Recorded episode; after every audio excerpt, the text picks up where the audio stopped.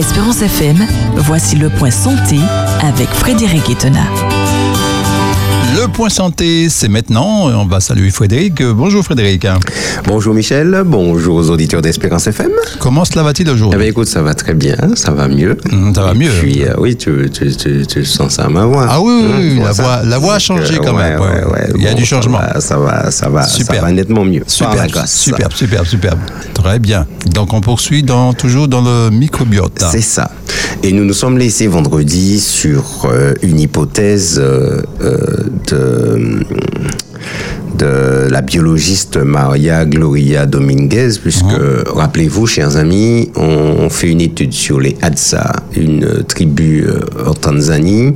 On constate qu'ils ont euh, une diversité 50% euh, plus, plus importante que la nôtre. Et puis on fait une étude chez les Indiens Yamomani au Venezuela. On les découvre il n'y a pas si longtemps que ça. hein. On les a découverts hein, en 2008. hein. Et ben on, on fait une étude également. On prélève des échantillons de sel, tout comme chez les Hadza, de sel, de bouche, euh, microbiote sel, euh, pour euh, enfin échantillons de sel, échantillons au niveau de la bouche, au niveau, au niveau de la peau également, pour analyser un petit peu leur, leur microbiote. Et on se rend compte que les Indiens, euh, Yamamuni au Venezuela, ont des microbes qu'on ne connaissait même pas. Donc Ouais. là, euh, ils ont euh, un microbiote exceptionnel. Et euh, ben, pourquoi? Pourquoi? Hein, il- Deux continents différents, d'accord Alors, euh, l'hypothèse qu'émet euh, cette biologiste, c'est que le mode de vie, leur mode de vie, ainsi que leur régime alimentaire.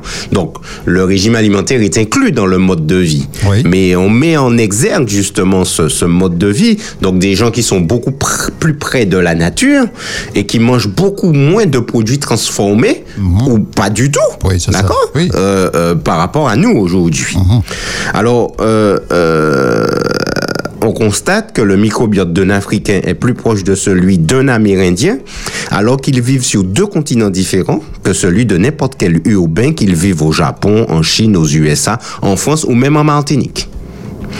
Alors, l'anthropologue qui avait fait l'étude chez les Hadza, Michel, c'est Jeff Lish. Il déclare, en comparant les populations dans le monde, on s'aperçoit que plus elles sont industrialisées, donc modernes, plus la diversité de microbes dans leur intestin est faible. Hum, Et même. voilà le truc. Ben oui. Ah, on commence à... Mhm. Voilà. Plus on est industrialisé, plus on est moderne, plus la diversité de microbes dans les intestins est faible. Ouais. D'accord. c'est quelque chose. Je disais un moment que des fois, nous nous, nous targuons hein, dans, dans, avec un air méprisant de, de, de, de- d'appeler tous ceux qui vivent auprès de la nature euh, des sauvages, des tout ceci, ils sont pas modernes, euh, ils sont pas euh, voilà, euh, et Ouais. nous pensons que c'est nous aujourd'hui qui qui sommes les meilleurs, les plus forts, les plus nous avons la télé, nous avons ceci, la technologie, etc. On est loin du compte, en tout cas. Mm, Quoi? Nous sommes loin du compte. mais on est extrêmement loin du compte, Mhm. Oui, oui, Michel. absolument. Mhm. Loin du compte. Et lorsque nous réfléchissons à, à- au cadre de vie que Dieu avait donné à l'homme, l'homme, il a été créé dans un jardin. L'homme et la femme, le Oui, premier homme et la première femme. Absolument. Dieu aurait pu créer euh, une, une palais somptueux hein, pour eux, hein, euh, Ouais, dès le, le premier, le tout premier couple. hein. Mais il les a placés dans la nature. Oui, il n'y a pas de nourriture transformée là. Euh, Non, non. Mais en fait, tout ça pour dire euh, que la nature, euh, Dieu a mis tout ce qui a, tout ce dont l'homme a besoin dans la nature. Absolument. Et euh, les plantes, etc., apportent à l'homme tout ce dont il a besoin aujourd'hui. Alors, on nous dit que la perte des bactéries dans notre ventre est un mouvement aussi silencieux et imperceptible que la fonte de la banquise Oh. et potentiellement aussi grave. Des chercheurs se mobilisent aujourd'hui pour en trouver les causes. Alors les causes de la perte des bactéries dans notre ventre. On, on- voilà, on, on cherche à comprendre pourquoi. Tout ce que nous touchons ou absorbons peut être suspecté, Michel. Ah oui. Tout ce que nous touchons ou absorbons peut être suspecté. Mais nous allons considérer, Michel, pour cette semaine, trois facteurs majeurs de perte de bactéries qui sont liés à notre mode de vie occidental. Trois facteurs majeurs, d'accord, de perte de bactéries liés à notre mode de vie occidental. Premier facteur, Michel, Oui. les antibiotiques. Wow. Les antibiotiques dont la consommation n'a cessé d'augmenter depuis 60 ans. Et pour bien comprendre l'alarmant problème des antibiotiques, un peu d'histoire. Commençons par le commencement. Michel, nous sommes en 1546. Un certain Jérôme Fracastor, médecin, philosophe et poète italien, va publier une théorie sur la propagation des maladies infectieuses. Donc nous sommes en 1546. euh, on ne sait pas ce qu'est un microbe à cette époque. La médecine est loin de, de toute la connaissance d'aujourd'hui. On dit à Fracastor, bon écoute, tu, tu es fracassé là, euh, laisse tomber là, ton, ton, les maladies infectieuses, c'est quoi, machin, etc. Laisse tomber. Alors c'est le premier à en avoir parlé, pas comme on en parle aujourd'hui. Mais euh, voilà, dit attention, il pourrait y avoir des maladies euh, qui soient euh, euh, véhiculées par des et puis à l'époque, comme on connaît pas microbes, Michel, hein, on va dire quoi, euh, je sais pas, des micro-organismes, je sais même pas quel terme il avait utilisé, mais en tout cas, on a mis son truc aux oubliettes. Nous passons en 1674, 1674. Il y a un certain euh, Anthony von Leeuwenhoek, commerçant et savant néerlandais, qui va, euh, qui sera célèbre pour ses améliorations du microscope et il sera considéré comme un précurseur de la microbiologie. Parce que quand on parle de microbiologie, ça veut dire quoi? Micro, c'est tout ce qui petit. Biologie, c'est la vie. Donc, euh, la microbiologie, c'est l'étude des, euh, des, tout petits éléments euh, de la vie. Donc, grâce au microscope, on peut grossir des éléments et voir ce qu'on ne peut voir à l'œil nu grâce au microscope. Donc cet homme, euh, commerçant et savant néerlandais, va euh, euh, euh, fabriquer les fameuses lentilles qui permettent justement de grossir euh, les éléments. 1847, Michel. Tu te rappelles de Semmelweis Oui. gynécologue obstétricien hongrois, chers amis, qui obtient son diplôme euh, euh, euh, en 1844. À cette époque, des femmes meurent par milliers, par millions euh, euh, en Europe de fièvre puerpérale. Euh, cette maladie leur est transmise essentiellement à l'hôpital, puisque l'adage disait à cette époque qu'il valait mieux encore accoucher chez soi ou dans la rue on avait des chances d'être vivante après, alors qu'accoucher à l'hôpital, eh ben euh, malheureusement, il y avait un taux de décès très très très important. Et l'histoire a démontré quoi, Michel, que c'était les médecins eux-mêmes, surtout les étudiants en médecine, qui après avoir fait des autopsies, allaient accoucher des femmes sans se laver les mains. Ouais. Et euh, ben à cette époque, on connaissait pas encore les microbes, on connaissait pas encore les règles d'asepsie, on savait pas qu'il fallait se laver les mains. Pourtant, euh, la Bible le disait. hein. Oui. la- la- On, on le rappelle. dit, oui, La. Bible a dit, un peu plus de 3000 ans avant. Dieu avait dit à Moïse que, le, que celui qui avait touché un mort, il fallait faire quoi? Il fallait se laver. Ah ben oui. Bon. Ben, mais comme les scientifiques ont dit que Dieu est mort et qu'on a mis la Bible de côté, chers amis, euh, si on ne lit pas la Bible, on peut pas savoir ce que Dieu dit dans la Bible. Donc, euh, Semmelweis va émettre l'hypothèse en 1847 après la mort d'un de ses collègues qui, alors qu'il effectuait une autopsie, va se couper le doigt avec un scalpel. Donc le scalpel qu'il utilisait pour faire l'autopsie, pour découper le cadavre, en fait, il se coupe avec et il contracte la fièvre puerpérale et il décède. Alors Semmelweis se dit, ah ben non, les gars, il y a un truc là. Là, là, là, c'est certainement, euh, il émet cette hypothèse que eh ben, c'est la maladie est transmise euh, déjà à l'hôpital par les médecins eux-mêmes et qu'il y a certainement des petites substances, des choses qu'on ne voit pas et euh, qui, qui, provoquent la maladie. Alors à l'époque, il a été pris pour un fou. On l'a, on l'a, radié de l'ordre des médecins, mais plus tard, Pasteur va réhabiliter par ses travaux, va réhabiliter euh, euh, Semmelweis et on va se rendre compte qu'il n'était pas si fou que ça, mais c'était plutôt un génie, mais malheureusement qui n'a pas su euh, faire passer, euh, euh, il n'a pas su faire passer hein, ben, sa découverte, hein, puisqu'il est un peu caractériel également, et qu'il n'a pas hésité à, à- alors que ses confrères ne voulaient pas l'écouter, il n'a pas hésité, il n'hésitait pas à les traiter de, de malfaiteurs, de- d'assassins. Il les a appelés comme ça. Il, des- des- euh, appeler un médecin un assassin, euh, ça lui plaît pas. Donc il a été radié et malheureusement euh, on l'a déclaré fou et il a tout tenté pour démontrer qu'il n'était pas fou et malheureusement en essayant de démontrer qu'il n'est pas fou, ben il est devenu fou malheureusement. En 1870, Joseph Lister, chirurgien britannique, précurseur de l'antisepsie dans la chirurgie opératoire. Alors aujourd'hui, quand on va se faire opérer, Michel, on a, on nous donne des indications, par exemple la veille, Oui. euh, de se laver avec euh, de la bétadine, la bétadine scrub rouge, Mhm. euh, les cheveux, etc.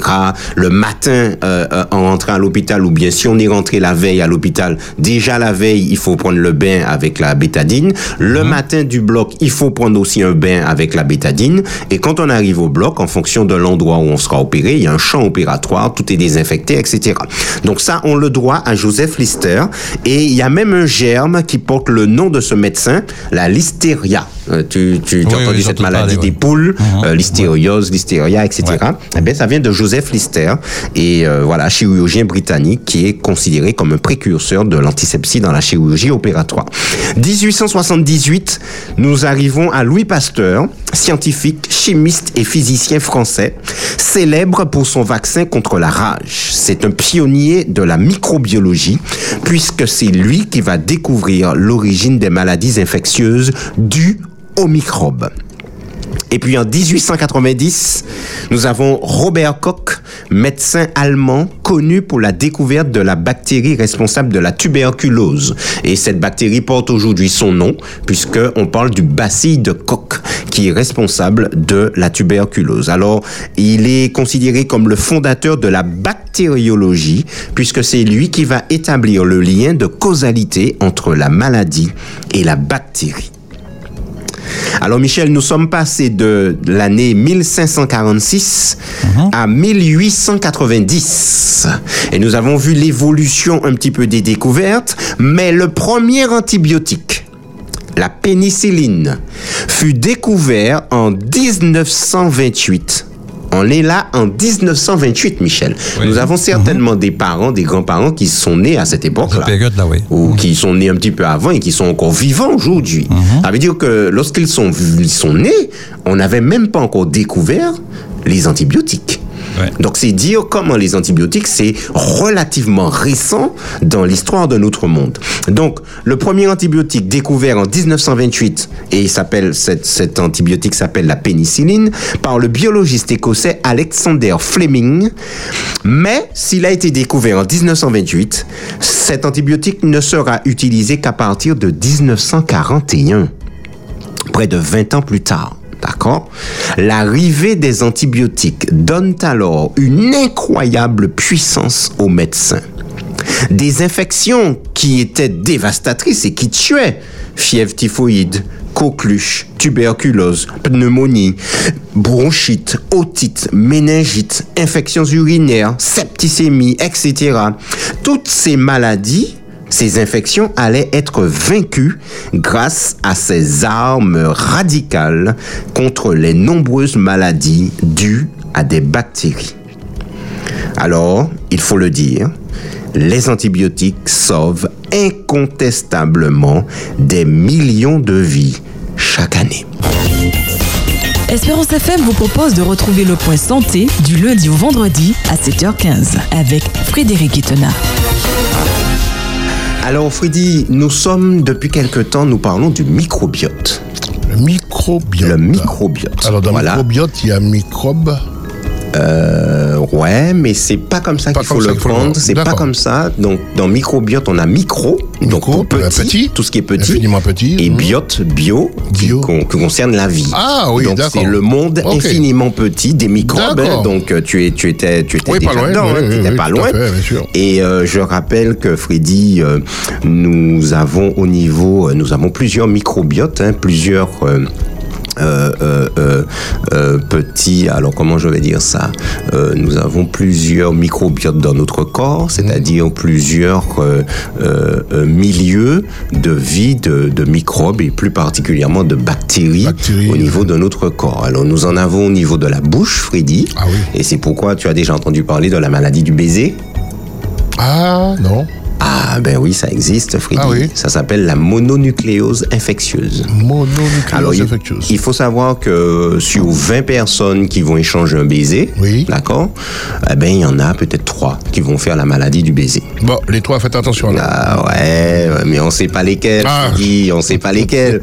Alors, quand on va s'échanger des, Oui. des baisers, on s'échange de la salive. Oui. Et en fait, on s'échange des microbes. hein, donc, euh, ça, c'est clair et net.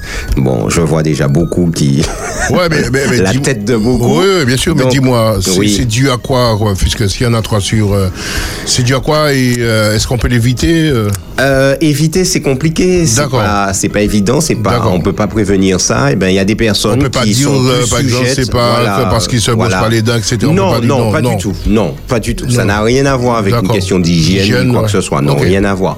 Euh, par exemple, oui, c'est un, organisme. Tu vas réagir euh, à, à, à un certain type de microbe, plus qu'à un D'accord. autre, etc.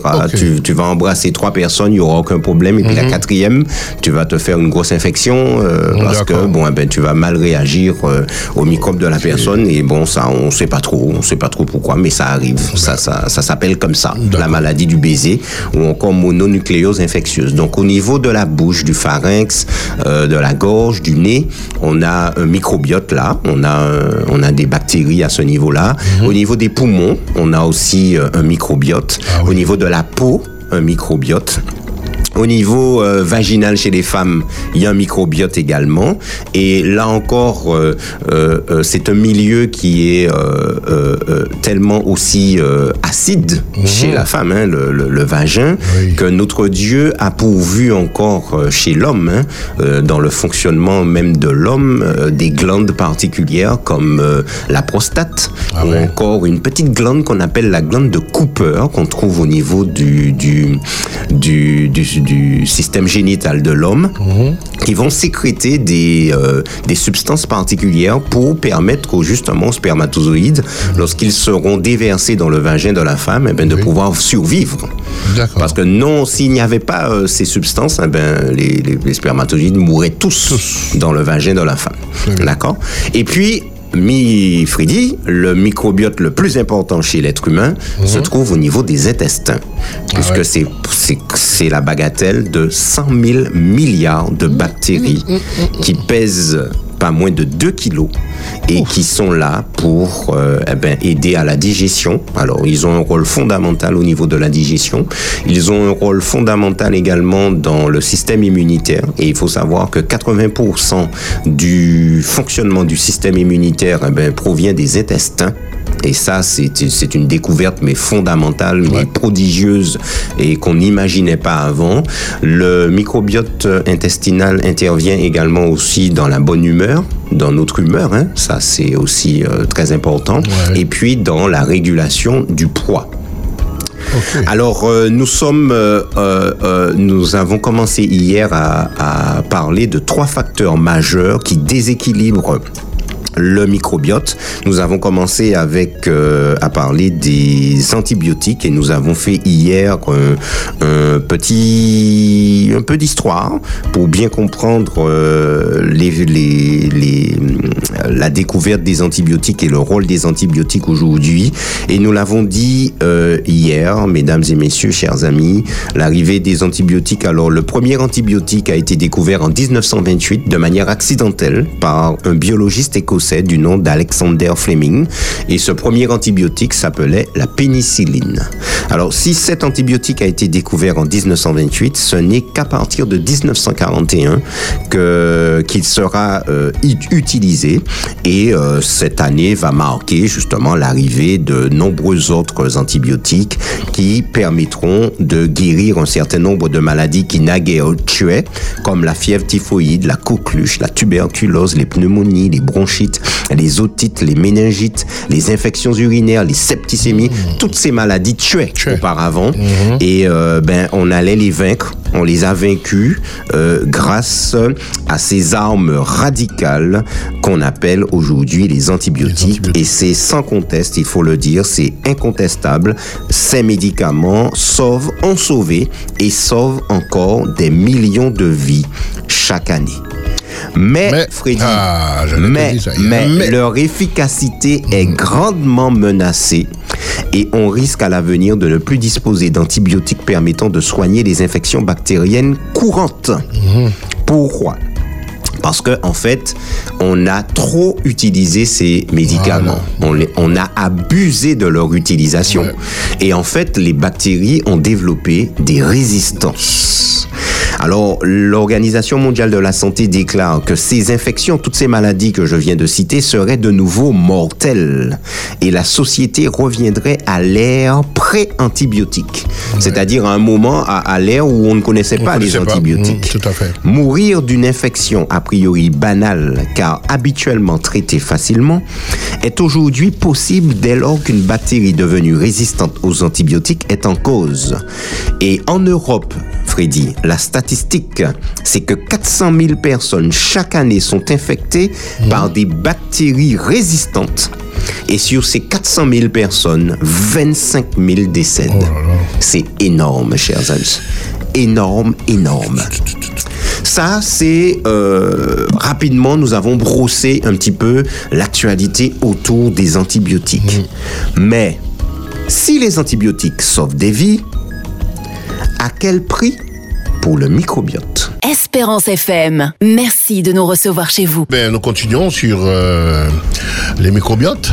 Donc euh, là, hier, nous avons parlé des antibiotiques. Nous avons, depuis deux jours, nous parlons du rôle des antibiotiques. Nous avons fait un bref historique un petit peu euh, de, mhm. des découvertes en matière de microbiologie. Et nous avons vu que les antibiotiques sont arrivés en 1928. Ils ont été découverts par hasard. Et puis avec la pénicilline. Et puis c'est à partir de 19 1940, des années 40, qu'on a commencé à les utiliser. Et ils, représentent aujourd'hui un véritable arsenal pour pouvoir euh, nous guérir de certains nombres de maladies d'infections euh, qui, qui, qui, qui, provoquaient euh, naguère des millions de, de, de, de décès. Donc, grâce aux antibiotiques, eh ben, on a fait reculer la mort. Malheureusement, on les a trop utilisés. Ouais. Et en fait, aujourd'hui, les bactéries ont développé euh, euh, de, la résistance hein, euh, face aux antibiotiques, mais on se heurte à un autre problème, Freddy. Les antibiotiques sauvent des vies, mais à quel prix pour le microbiote? Mhm. Alors nous avons fait la semaine, depuis la semaine dernière, nous faisons parler euh, un certain nombre de, personnages, hein, euh, très euh, de, de, hauts personnages en matière scientifique, et nous faisons, nous avons fait parler Martin Giblazer, qui est directeur de la faculté de médecine de l'université de New York, et l'un des plus grands experts mondiaux dans le domaine mondiaux dans le domaine de la relation entre l'utilisation et l'abus d'antibiotiques et le microbiote intestinal cet homme a été interviewé lors du quatrième sommet mondial sur le microbiote intestinal et la santé qui s'est tenu à Barcelone du 14 au 15 mars 2015. Donc nous sommes en 2022, il y a sept ans de cela. Euh, Freddy. Mmh. Et cet homme déclarait déjà en 2015 l'une des principales menaces contre la santé du microbiote est probablement l'abus d'antibiotiques. Il dit nous avons des milliers d'espèces de bactéries dans notre corps. tu te rappelles le chiffre, Freddy? Alors, euh, rien que le microbiote intestinal, on est à 100 000 milliards de bactéries. Oh Je rappelle que le corps humain est formé de 80 à 100 milliards de cellules. D'accord? Ouais. 80 à 100 milliards.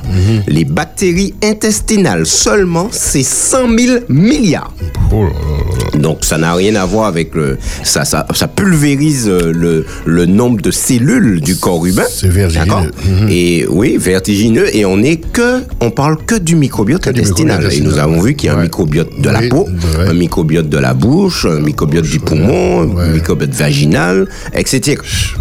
Donc, il dit nous avons des milliers d'espèces de bactéries dans notre corps et quand on prend un antibiotique, il est possible qu'une ou deux espèces disparaissent pour toujours. Oh là là. Mesdames et messieurs, chers amis, écoutez ça bien. Là, c'est du, c'est du, c'est du, c'est du haut niveau là C'est du lourd. très important. Le bonhomme déclare, il est possible, quand on prend un antibiotique, qu'une ou deux espèces de bactéries disparaissent, perdues pour toujours.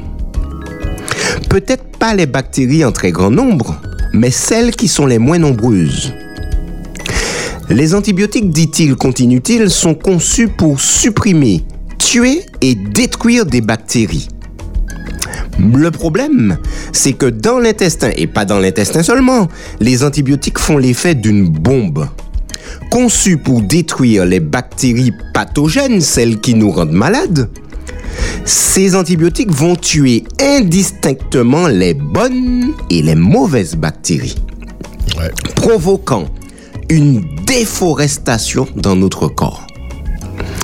Et cet homme prend l'exemple, euh, il nous dit, il dit, imaginez que vous ayez une infection cutanée, donc une infection de la peau. On vous donne euh, des antibiotiques par voie orale. On va les prendre par la bouche, d'accord On les avale, à passer par les intestins, et ensuite ça va passer dans le sang. Le sang, il va où, Freddy? Il circule dans tout le corps. Dans tout le corps, oui. Donc les antibiotiques vont circuler dans tout le corps. Tout à fait. Et qu'est-ce qu'ils vont faire? Eh bien, ils vont tuer des bactéries partout. Ben oui. Dans les intestins, dans la bouche, au niveau du vagin, au niveau de la peau, etc. Donc certes, on va atteindre la cible, La cible, ouais. des bactéries qui De- sont sur la, la peau, peau, mais mais au prix. Mhm. en contrepartie, Freddy, on tue beaucoup d'autres bactéries. Et nous avions fait parler également, Freddy, Joël Doré. Joël Doré, c'est un chercheur en écologie microbienne intestinale à l'INRA. Alors, l'INRA, université, alors, euh, euh, ah, non, il est euh, chercheur en écologie microbienne intestinale à l'Institut Michaelis, à Paris. Et il est directeur scientifique du Centre d'excellence en analyse du microbiome Métagénopolis, enfin bref, machin. Leader mondial du microbiote humain, spécialiste en métagénomique. Il a découvert les liens entre le microbiote intestinal et les maladies chroniques neurodégénératives ou neuropsychiatriques. Nous l'avons fait parler la semaine dernière. hein. Il nous a dit ceci. Ce qui frappe, ce sont ces 100 000 milliards de bactéries qui nous habitent. Nous vivons avec des microbes toute notre vie. Et c'est cette connivence de notre corps avec les microbes qui nous protège des grandes maladies de la société moderne. Ces dernières, les maladies de la société moderne, qu'elles soient métaboliques, on parle de diabète, on parle d'obésité, qu'elles soient dégénératives comme la maladie d'Alzheimer, qu'elles soient neurologiques ou inflammatoires, euh, ben, neurologiques comme euh, la sclérose en plaques, Oui. inflammatoires, les maladies du côlon, euh, comme la maladie de Crohn par exemple. Alors, qu'elles soient métaboliques, dégénératives, neurologiques ou inflammatoires, elles sont toutes dues à une déviation de notre microbiote. Il dit, on parle de rupture des équilibres, on parle de perte de richesse, on parle de perte de diversité d'espèces à l'échelle de la planète. Or, Freddy, quand on prend un antibiotique, c'est des espèces qui sont perdues pour toujours. Freddy, en une vie, combien de fois tu as déjà pris des antibiotiques? Dans ta vie, là, aujourd'hui Ah oui, ah oui, depuis l'âge. Depuis euh, bébé, ah depuis oui, petit. Depuis le plus jeune âge. Peut-être que tu en as pris depuis bébé. Ah oui. Ah oui, Hein? ah oui, oui, oui, oui. Alors, mesdames et messieurs, chers amis, imaginons aujourd'hui ce qui se passe dans notre corps, l'état de notre microbiote, avec tous ces antibiotiques que nous avons déjà pris. Alors je me rappelle, Freddy, que j'ai toujours appris, euh, à l'époque où j'ai fait mes études, on parlait de flore intestinale, Oui. on parlait pas encore de microbiote. Mhm. Et je me rappelle qu'on nous disait que en cas, euh, quand on prend des antibiotiques, eh ben, il y a euh, des, euh, des effets secondaires aux antibiotiques, et notamment diarrhée, etc. Oui. Et ça, c'est dû justement, c'était dû, on le savait déjà, au spectre des antibiotiques qui euh, ne détruisaient pas seulement, Seulement. euh, euh, les microbes pathogènes, mais détruisaient aussi des bactéries au niveau de notre flore intestinale. Et c'est la raison pour laquelle souvent les médecins prescrivaient, surtout auparavant, lorsqu'ils prescrivaient des antibiotiques, ils prescrivaient aussi à prendre des levures, Ah oui. de la levure, de bière, etc. Des éléments ou bien euh, manger des yaourts, bifidus, etc. pour pouvoir réensemencer notre flore intestinale qui, qui, qui, qui parce que ce serait frappé par des antibiotiques.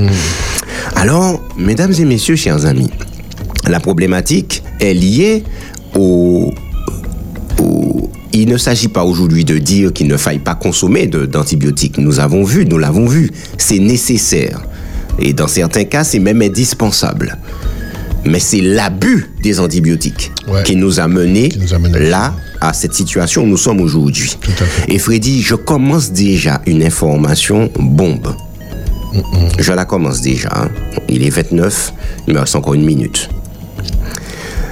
Les scientifiques se sont penchés pour vérifier véritablement si les antibiotiques euh, vraiment perturbent le microbiote. Ils se sont livrés à une expérience en laboratoire. Ils ont gavé des souris avec des antibiotiques. Résultat. Écoute ça bien, hein, Freddy. Mmh, J'écoute. hein. Que se passe-t-il au niveau des souris? Elles ont commencé à prendre du poids, obésité. Leur système immunitaire a commencé à mal fonctionner.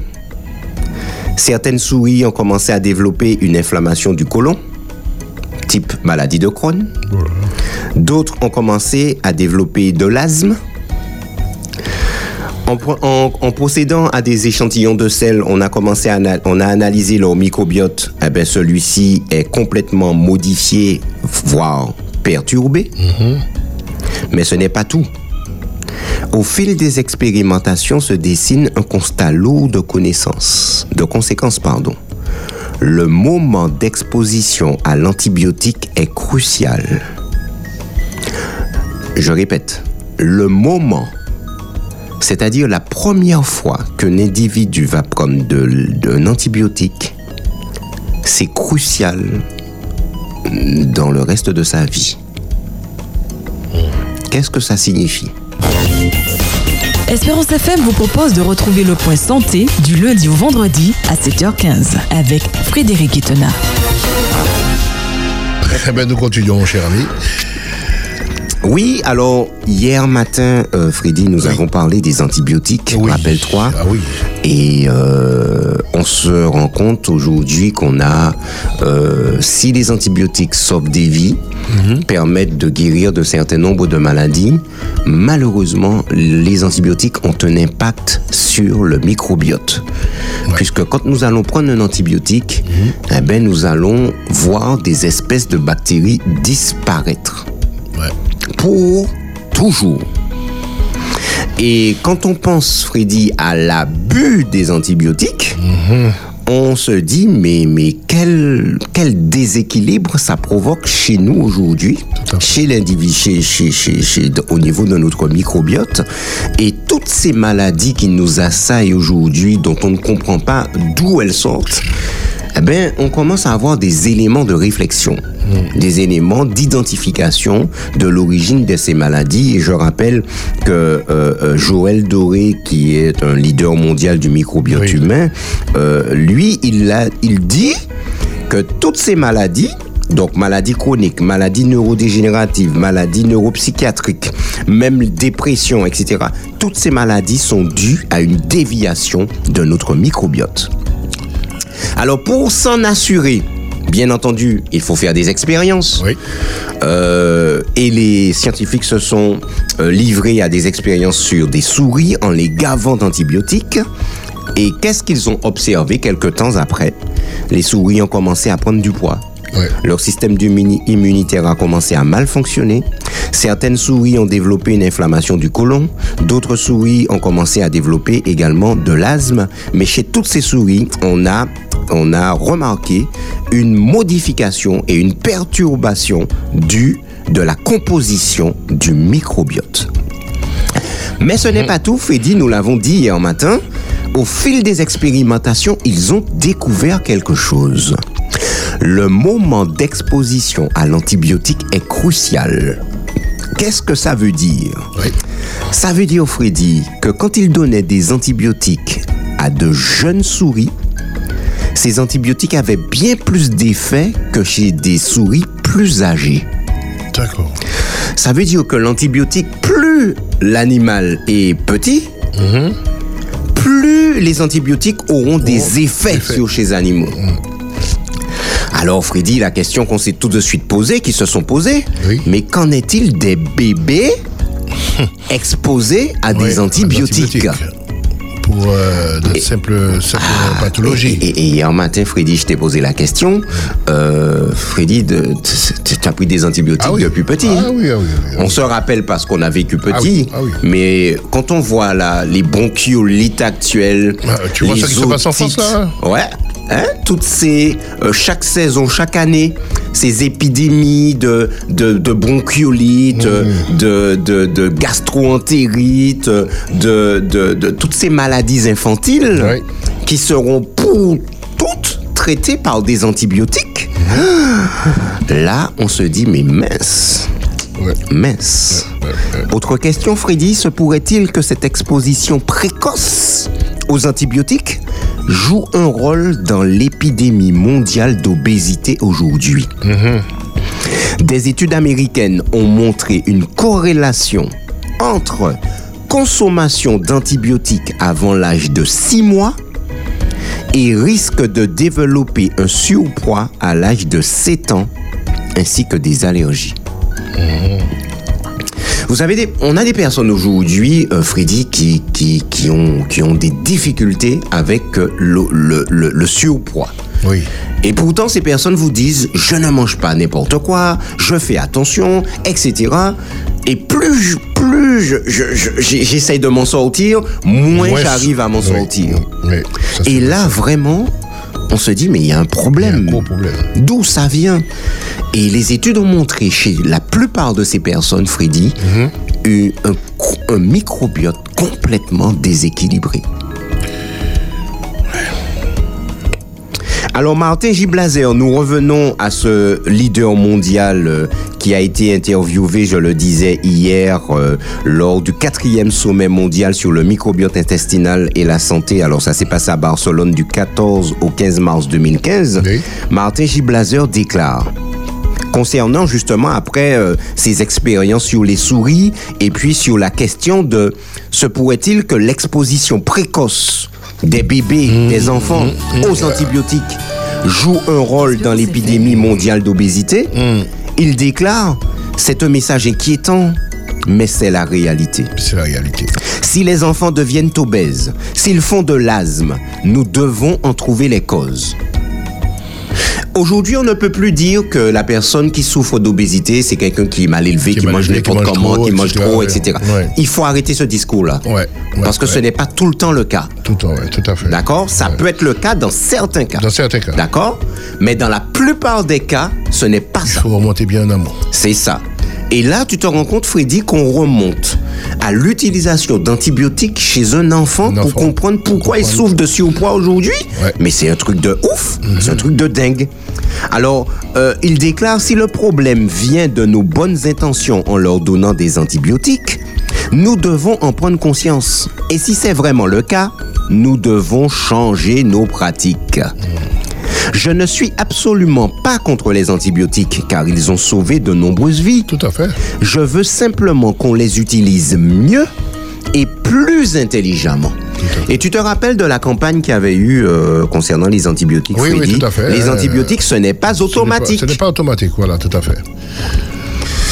Voilà. Confondre euh, la bactérie, les bactéries et les, euh, et les, tu vois, les bactéries d'un Ouais. côté et les, euh, Les virus. Et les virus. Alors il y a, il y a aussi les champignons, Les champignons, parasites, voilà, etc. voilà, il y en a, il y en a plein d'autres, mais c'est surtout bactéries et virus hein, qui sont les plus les plus fréquents et qui, qui nous embêtent le plus. Et euh, ça a été une sacrée découverte. Et ça a été un sacré progrès pour l'humanité, les antibiotiques. Tout à fait. Mais en contrepartie, ça nous a coûté, ça nous a flingué notre microbiote. Ouais, ouais, ouais. C'était, mesdames et messieurs, chers amis, le premier facteur puisque nous avions commencé à considérer trois facteurs de perturbation, trois facteurs majeurs hein, de perturbation de notre microbiote et qui nous poussent aujourd'hui à réfléchir. Alors, mesdames et messieurs, chers amis, m'en pas dit autres qu'on n'a pas pièce antibiotique Ah, encore. hein. Mais- pas dit ça. Je, si vous avez une problématique euh, sinusite, euh, etc., Voilà, et que voilà. on vous prescrit vos antibiotiques, Voilà. prenez vos antibiotiques, mesdames et messieurs, chers amis. Pas Mais, dit comme ça. Ouais, on a entendu sur Espérance Ouais, FM, les antibiotiques Ouais, perturbent le microbiote etc. et puis pas Ouais. prend, et puis t'as les bah, comme ça. Attention, chers amis, c'est pas ce que nous sommes en train de dire. Et puis, Oui. vous allez chez votre médecin, vous pouvez toujours en, en discuter avec C'est votre ça. médecin, il est là pour ça. C'est ça. Et Martin J. Blazer, justement, euh, il interpelle énormément le corps médical parce qu'il s'est rendu compte qu'il y a deux types de médecins. Il y a ceux qui prescrivent à tort et à travers Voilà. des antibiotiques. Tout à fait. Et puis il y en a d'autres qui sont au contraire, qui n'ont pas prescrit antibiotiques pièce. Alors bon, il faut trouver un juste milieu. Un juste milieu, Un juste milieu entre les deux, les utiliser avec beaucoup de précautions. Je rappelle, nous sommes en épidémie de grippe en ce moment. Voilà. Je rappelle que pour une grippe, on ne prend pas d'antibiotiques. Ça ne sert à strictement à rien. C'est un virus. Voilà. Ça ne sert à rien, ça n'agit pas rien. dessus. Exactement. Les antibiotiques, c'est pour les bactéries. Exact. Et là, c'est dans le cas d'une infection et c'est prescrit par le médecin. Si le médecin nous donne l'antibiotique, alors ce que nous pouvons faire par contre, Freddy, Oui. c'est euh, prendre des- de la levure de bière. De la levure de bière, D'accord ouais. Euh, Il y a des yaourts avec du bifidus actif, des choses comme ça, etc. Euh, on peut prendre des ferments lactiques également euh, en maison diététique. Oui. Voilà, on prend ça en complément, En complément. pour éviter de trop perturber notre microbiote. Voilà. D'accord. Voilà Freddy, si Ah nous allons nous arrêter là pour cette semaine. cette et puis semaine. eh ben, lundi, si Dieu veut, Lundi, nous allons continuer et considérer le deuxième facteur majeur de perturbation du microbiote. Merci Frédéric. Euh, donc le rendez-vous est pris, mon cher. Oui, alors je te souhaite une excellente fin de semaine, De Freddy. Et puis je rappelle à nos auditeurs que dimanche à midi, nous aurons le replay. Et puis euh, ben, je souhaite à tous un, un bon week-end, euh, une bonne préparation de sabbat, un bon sabbat. Et nous avons rendez-vous lundi matin à 7h15 précise. Et d'ici là, chers amis, sentez-vous bien. Merci Frédéric. Euh, on te souhaite une bye bonne bye. journée. À bientôt. Euh, Frédéric de la chaîne Ami, vous avez compris. Vous allez le retrouver d'ici euh, la semaine prochaine. Je vous lance. Bonne journée à lui. Espérance FM, c'était le point santé avec Frédéric Etena.